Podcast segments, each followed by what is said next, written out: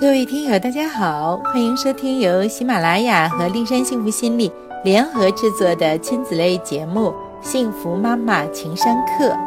我是丽山心理疗法创始人张丽山，您身边的婚姻教子心理咨询专家。朋友，你听过我的《你可以嫁得更好》专栏中的第二期节目吗？那期节目是。依恋的形成，亲子关系是如何塑造我们一生的情感的？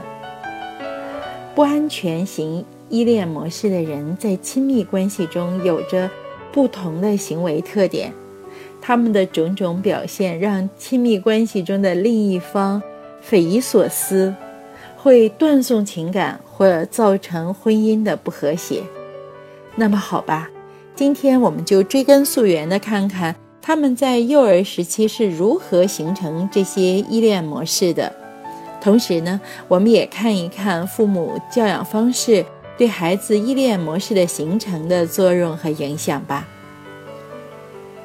首先啊，我先带领大家去重温一个心理学实验，那是在上个世纪七十年代末，美国有一位心理学家玛丽。设计了一种专门研究幼儿依恋的方法，叫做陌生情境测验。在这种测验中，他先让妈妈抱着孩子进入一间实验室，玩几分钟玩具之后呢，让妈妈离开房间，观察孩子的表现。过一会儿呢，妈妈再回来，观察孩子的具体表现。以此来判断孩子是属于哪种类型的依恋模式的。第一种，安全型依赖模式的孩子，在妈妈站起来要离开房间时，孩子有一些焦虑，会追着妈妈。但是过一会儿之后，孩子慢慢就安静下来了，继续玩玩具。等妈妈回来之后呢，孩子会很开心，张开两只小手。希望妈妈抱一抱。妈妈把孩子抱起来之后，一会儿孩子就不要妈妈了，继续去玩玩具了。这种类型的人在人群中占百分之六十左右。他们长大后会有足够的安全感和满足感，在人际交往中会有比较正常的表现。第二种回避型依恋模式。当妈妈站起来要离开房间时，孩子漠不关心，好像跟他没有一点关系。妈妈回来后，他仍没有什么反应，继续将自己的注意力投入到玩具上。这样的孩子往往会被父母误认为听话好带，不哭的孩子没奶吃。心理学家研究发现，一般情况，婴孩发出八次爱的邀请。如果没有得到回应，心中感受到被拒绝，就会选择放弃。这样的孩子成人之后，在人际关系中经常抱怨对方看不到自己的付出，没有给予自己爱，或给予的爱远远不及自己所付出的爱。他们不会用积极的方式沟通改善关系，而是压抑自己的愿望，表现出无名的绝望。这种人在人群中占百分之二十。第三种焦虑型依恋模式，当妈妈站起来要出去时，孩子会抱住妈妈的大腿不让妈妈走，追到大门口。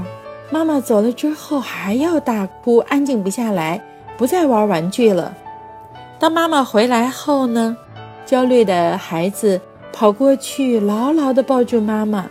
有的孩子还会打妈妈，他们抱着妈妈紧紧不放手，再也不去玩了，生怕妈妈再走。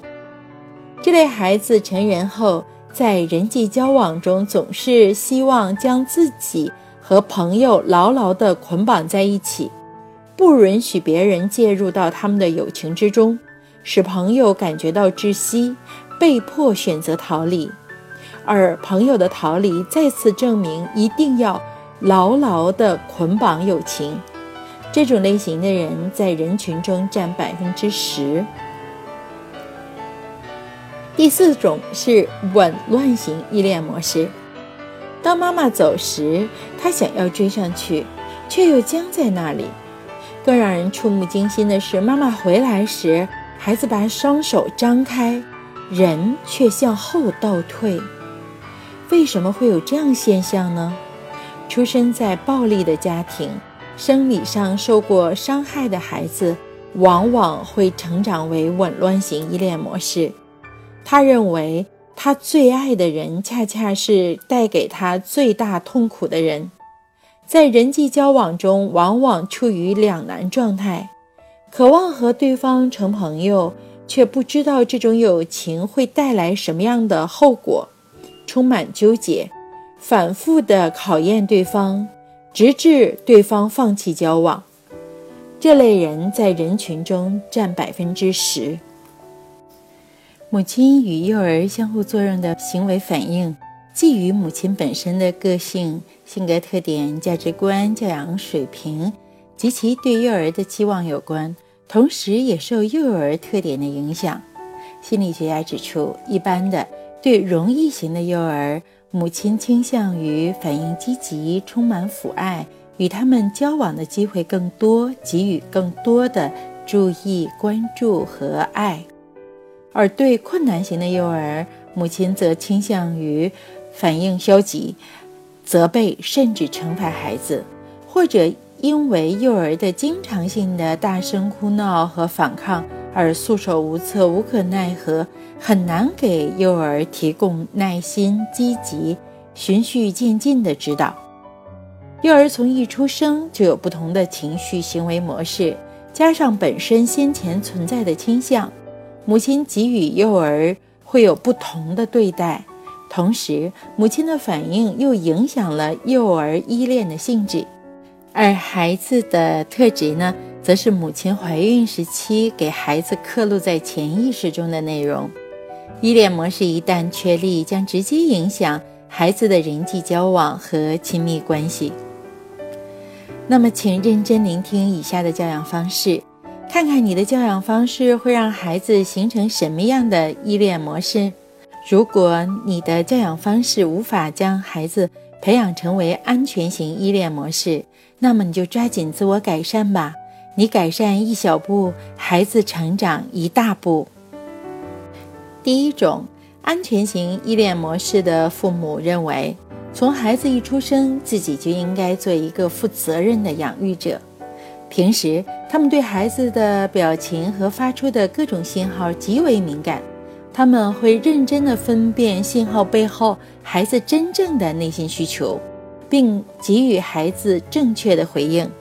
他们乐意跟孩子进行亲密接触，主动地调节自己的行为以适应幼儿，而非以自己的个性情绪要求幼儿，或把自己的行为习惯强加给幼儿。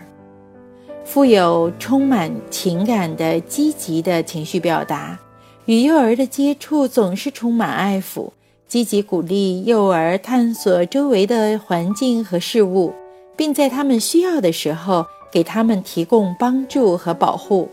喜欢与幼儿密切的身体接触，如搂啊、抱啊、亲吻幼儿啊，并从中感受到快乐和喜悦。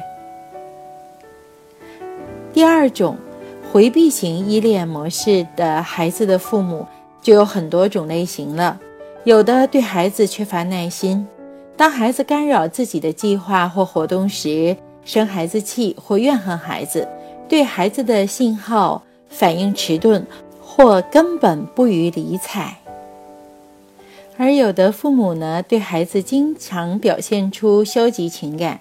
即使对孩子表达积极情感程度也很弱，他们不会紧紧地抱住孩子，不会热情地亲吻，他们往往刻板、僵化、自我中心和拒绝孩子。焦虑型依恋模式孩子的父母看上去愿意与孩子进行亲密的身体接触，但他们常常错误地理解孩子发出的信号，不能与孩子形成同步互动。这些孩子当中有属于难教养型的儿童，易激惹或反应迟钝。他们的父母在教养过程中没有主见，教养方式自相矛盾，对孩子的态度取决于自己的心境，有时热情，有时冷漠，使孩子产生悲伤和怨恨，不能从母亲那里获得必要的情绪支持，缺乏起码的安全感。第四种紊乱型依恋模式，孩子的父母有暴力行为或者暴力行为倾向。这里所说的暴力行为，既包括行动上的，也包括语言暴力。孩子在惊恐和慌乱中成长，他们根本不知道自己的哪个行为是对的，是可以获得父母积极支持的；哪个行为是错的，会遭到父母的暴力。他们的退缩是为了避免遭受到伤害。今天的节目就到这里，更多内容尽在天津人民出版社出版的《我的你可以生得更踏实》一书中。您也可以关注我的微信公众号“立山幸福心理”，我的私人微信号是“立山热线”的全拼。立山守望在这里。希望给您更多的心理支持，再会。